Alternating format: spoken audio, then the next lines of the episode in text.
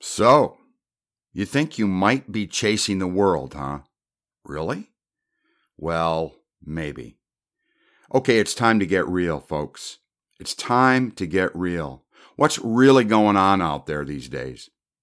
Well, not too many people I know feel like they've been chasing the world. In fact, someone recently said to me, and I'm quoting them, when I think about this past year or so, it's like the whole world suddenly shut down and stopped altogether.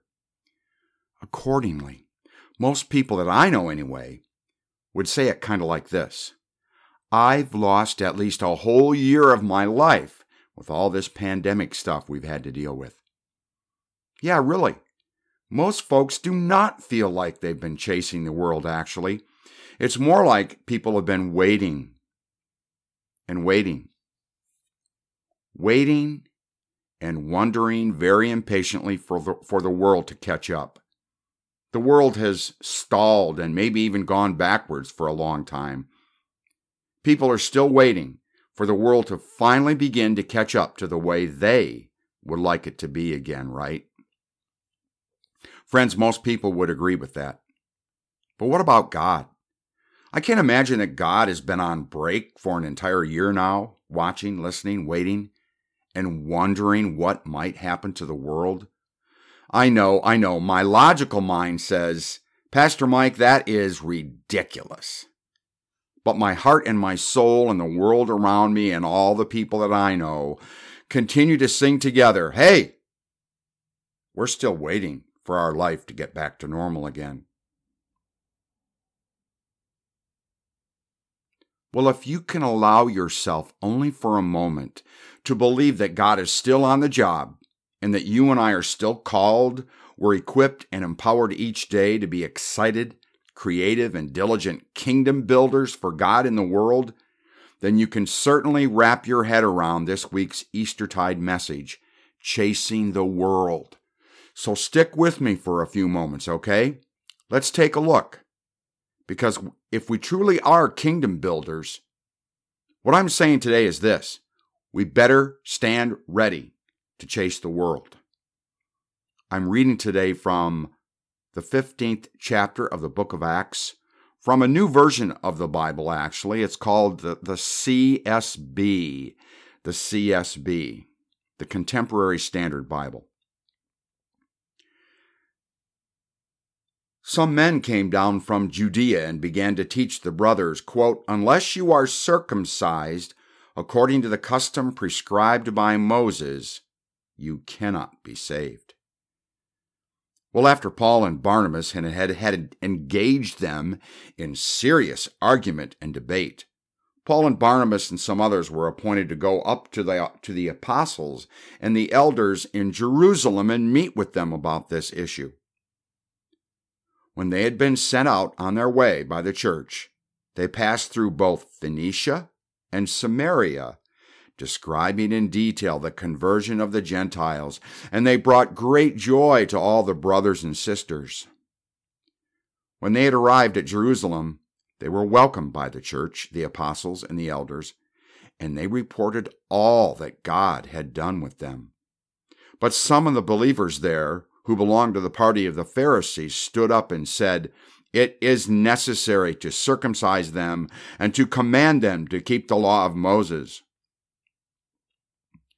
The apostles and the elders gathered to consider this important matter. After there had been much debate, Peter stood up and said to them, Brothers, I'm sure he said sisters as well. But remember, the brothers were the decision makers, the brothers were the ones in charge. You are aware that in the early days God made a choice among you, that by my mouth the Gentiles would hear the gospel message and believe. And God, who knows the heart, bore witness to them by giving them the Holy Spirit, just as he did to us. He made no distinction between us and them cleansing their hearts by faith. Now then, why are you testing God by putting a yoke on the disciples' necks that neither our ancestors nor we have ever been able to bear? On the contrary, we believe that we are saved through the grace of the Lord Jesus Christ in the same way that they are. The whole assembly became silent and listened to Barnabas and Paul describe all the signs and wonders God had done through them among the Gentiles. After they stopped speaking, James responded, Brothers, listen to me. Simeon has reported how God first intervened to take from the Gentiles a people for his name. And the words of the prophets agree with this, as it is written, quote, After these things I will return and rebuild David's fallen tent. I will rebuild its ruins and set it up again, so that the rest of humanity may seek the Lord.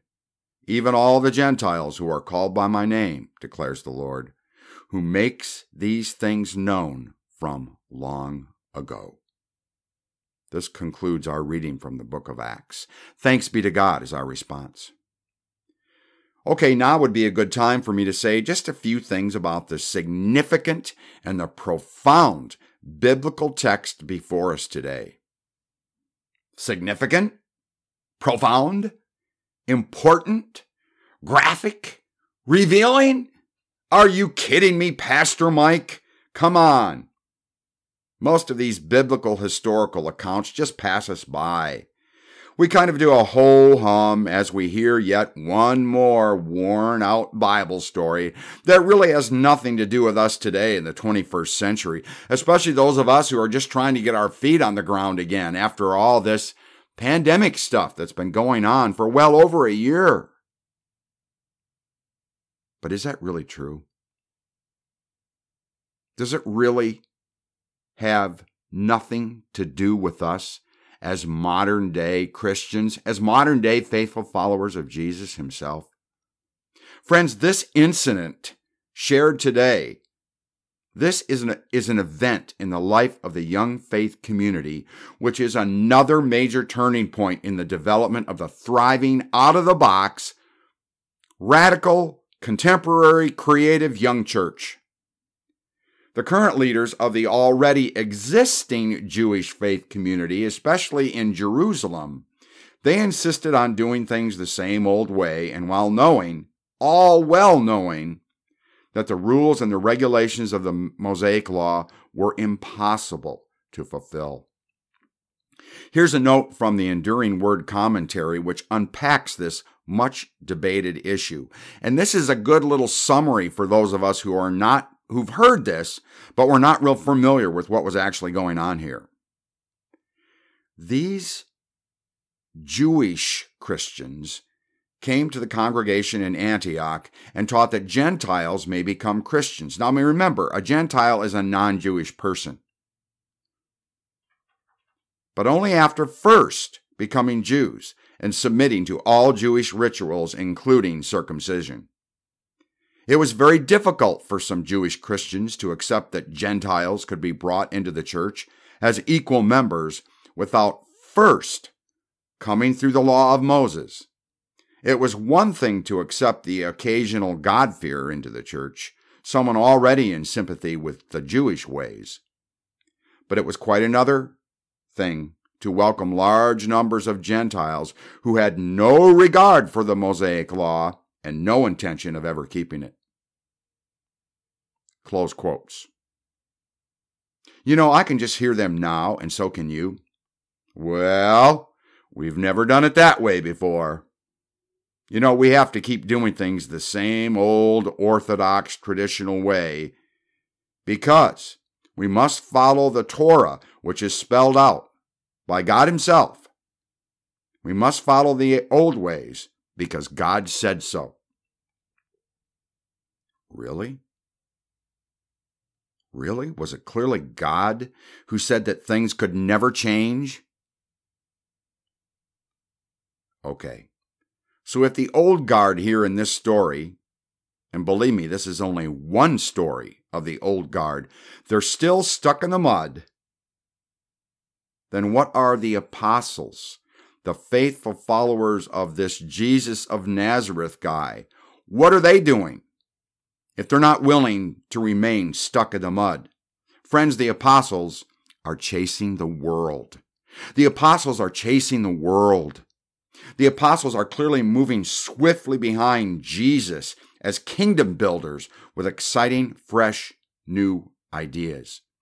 In fact, remember that in their culture and within the current state of what we would have called the organized church of their day, the disciples of Jesus were misfits.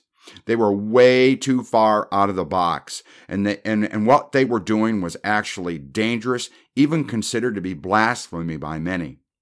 Yes, the apostles were radical in what they were proposing, and they were clearly rebels with a cause. Yet, thousands, my friends, thousands of people were being converted by the power of the Holy Spirit and were fo- dropping their lives and following them.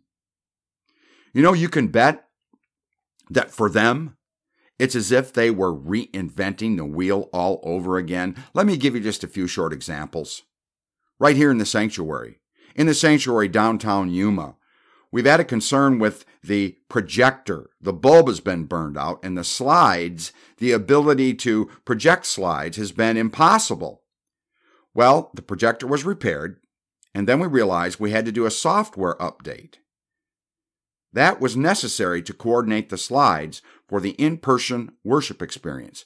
Specifically, hear me now, we had to update all the software on the computers in the sanctuary downtown Yuma, specifically for full liturgy participation for our very faithful Zoom family. Remember that Zoomers, do you know what they want the most? Sure, they want clear audio, they want clear and vivid video and pictures. They want all that. But what they really want is a full and complete relationship with their gathered church community. Second example Mr. G's Mexican restaurant, downtown Yuma.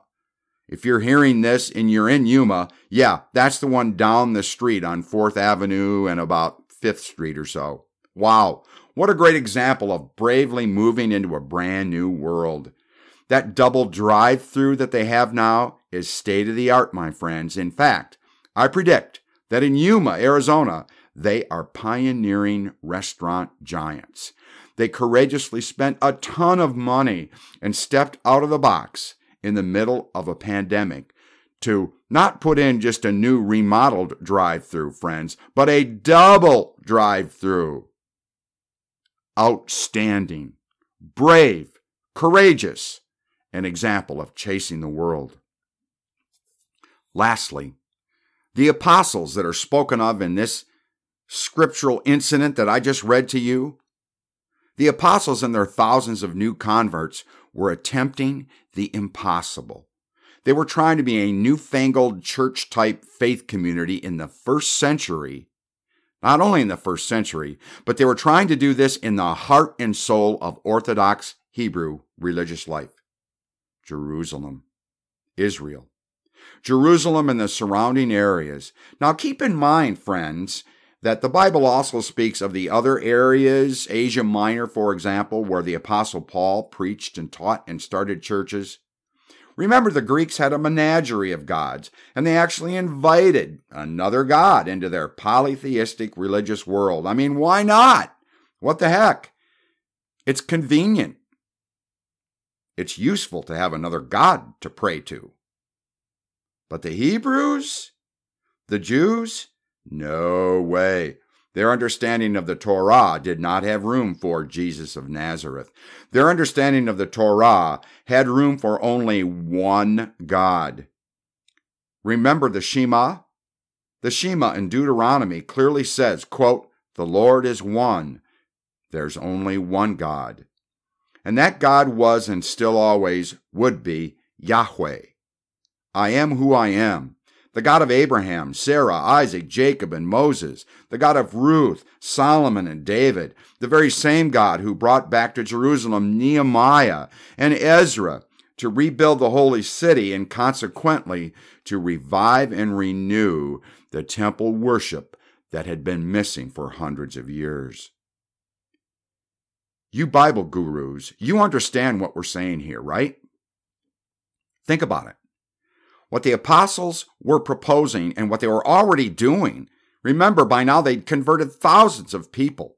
The who, the when, the how, the where, and the why of worshiping and honoring God was swiftly, radically, dangerously, and completely changing. And it was all happening in real time right in front of them.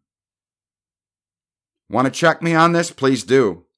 Take five minutes, open your Bible to the New Testament, reread Jesus' visit with the Samaritan woman at the well in John's Gospel, chapter 4. That very short cameo sums up exactly what we're talking about here. Every dimension of the Jewish religious life in the first century was being turned upside down and stood on its ear. The Apostle John does a masterful job of telling the story of a crazy newfangled double drive through religion already up and running on a sleepy little street in downtown Yuma.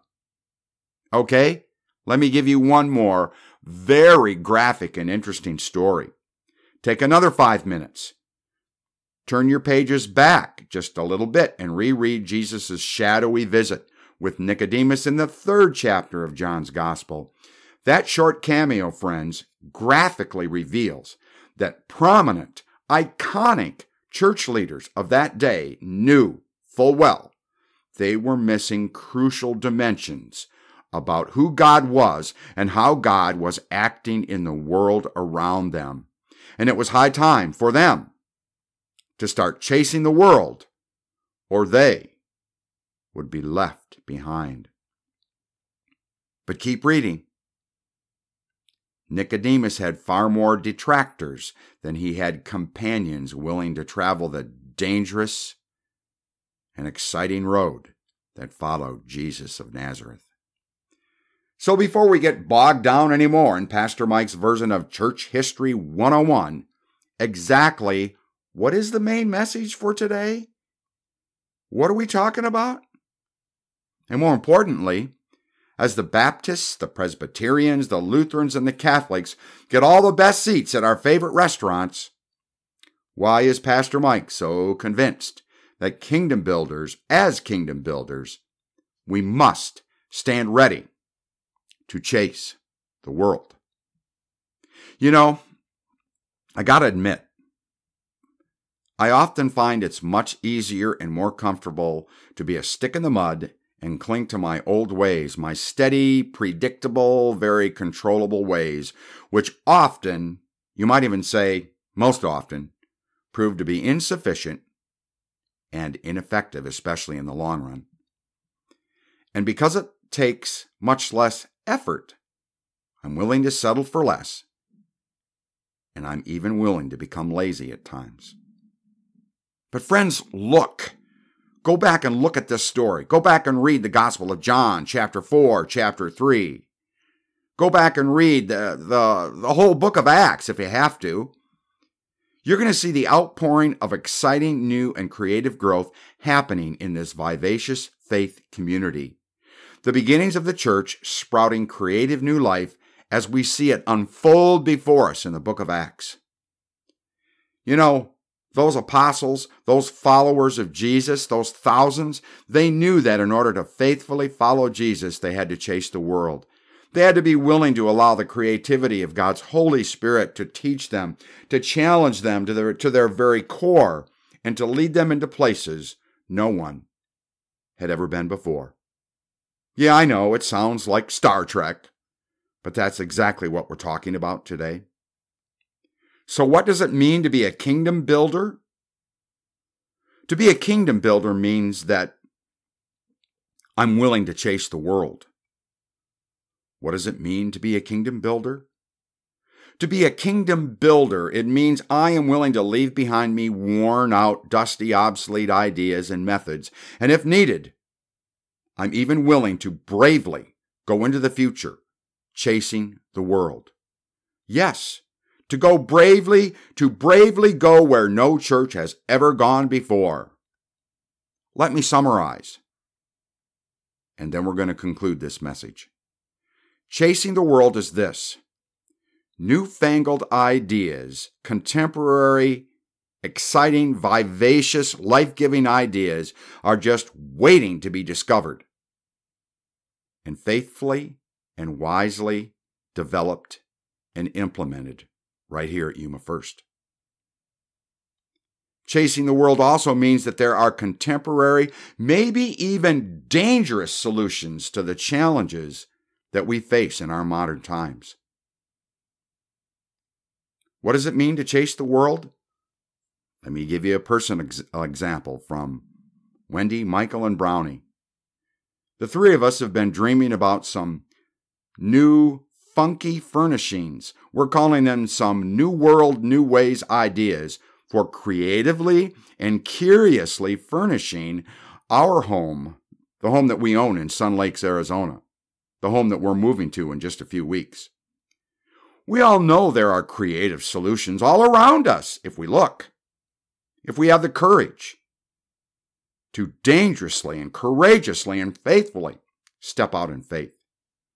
Okay, allow me to leave you with this guiding thought for the week.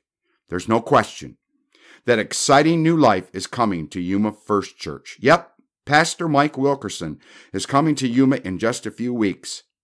And that's really exciting stuff. You know, I wonder, and hear me, because I'm inviting you today to wonder with me. What crisp, new, radical, dangerous, out of the box, and life changing things does God have planned for Pastor Mike Wilkerson right here at Yuma First in Yuma, Arizona. And lastly, one question for each of us here today. Knowing that I'm called, knowing that I'm empowered and equipped by God to bravely change the world for good, what's it going to take for me to assist, to walk with Pastor Mike Wilkerson to recreate, renew, and rebuild God's kingdom at Yuma First? and what will be my specific role as we do things together, as God shapes and forms and recreates a brand new version of Yuma First United Methodist Church right here in Yuma, Arizona. In what way will I commit to and follow through with being God's kingdom builder as I courageously chase the world? Am I even ready to chase the world for God's glory, for God's praise, and for God's honor? Send me, O God. Send me too to chase the world. Send me now, O God, to chase the world. Amen.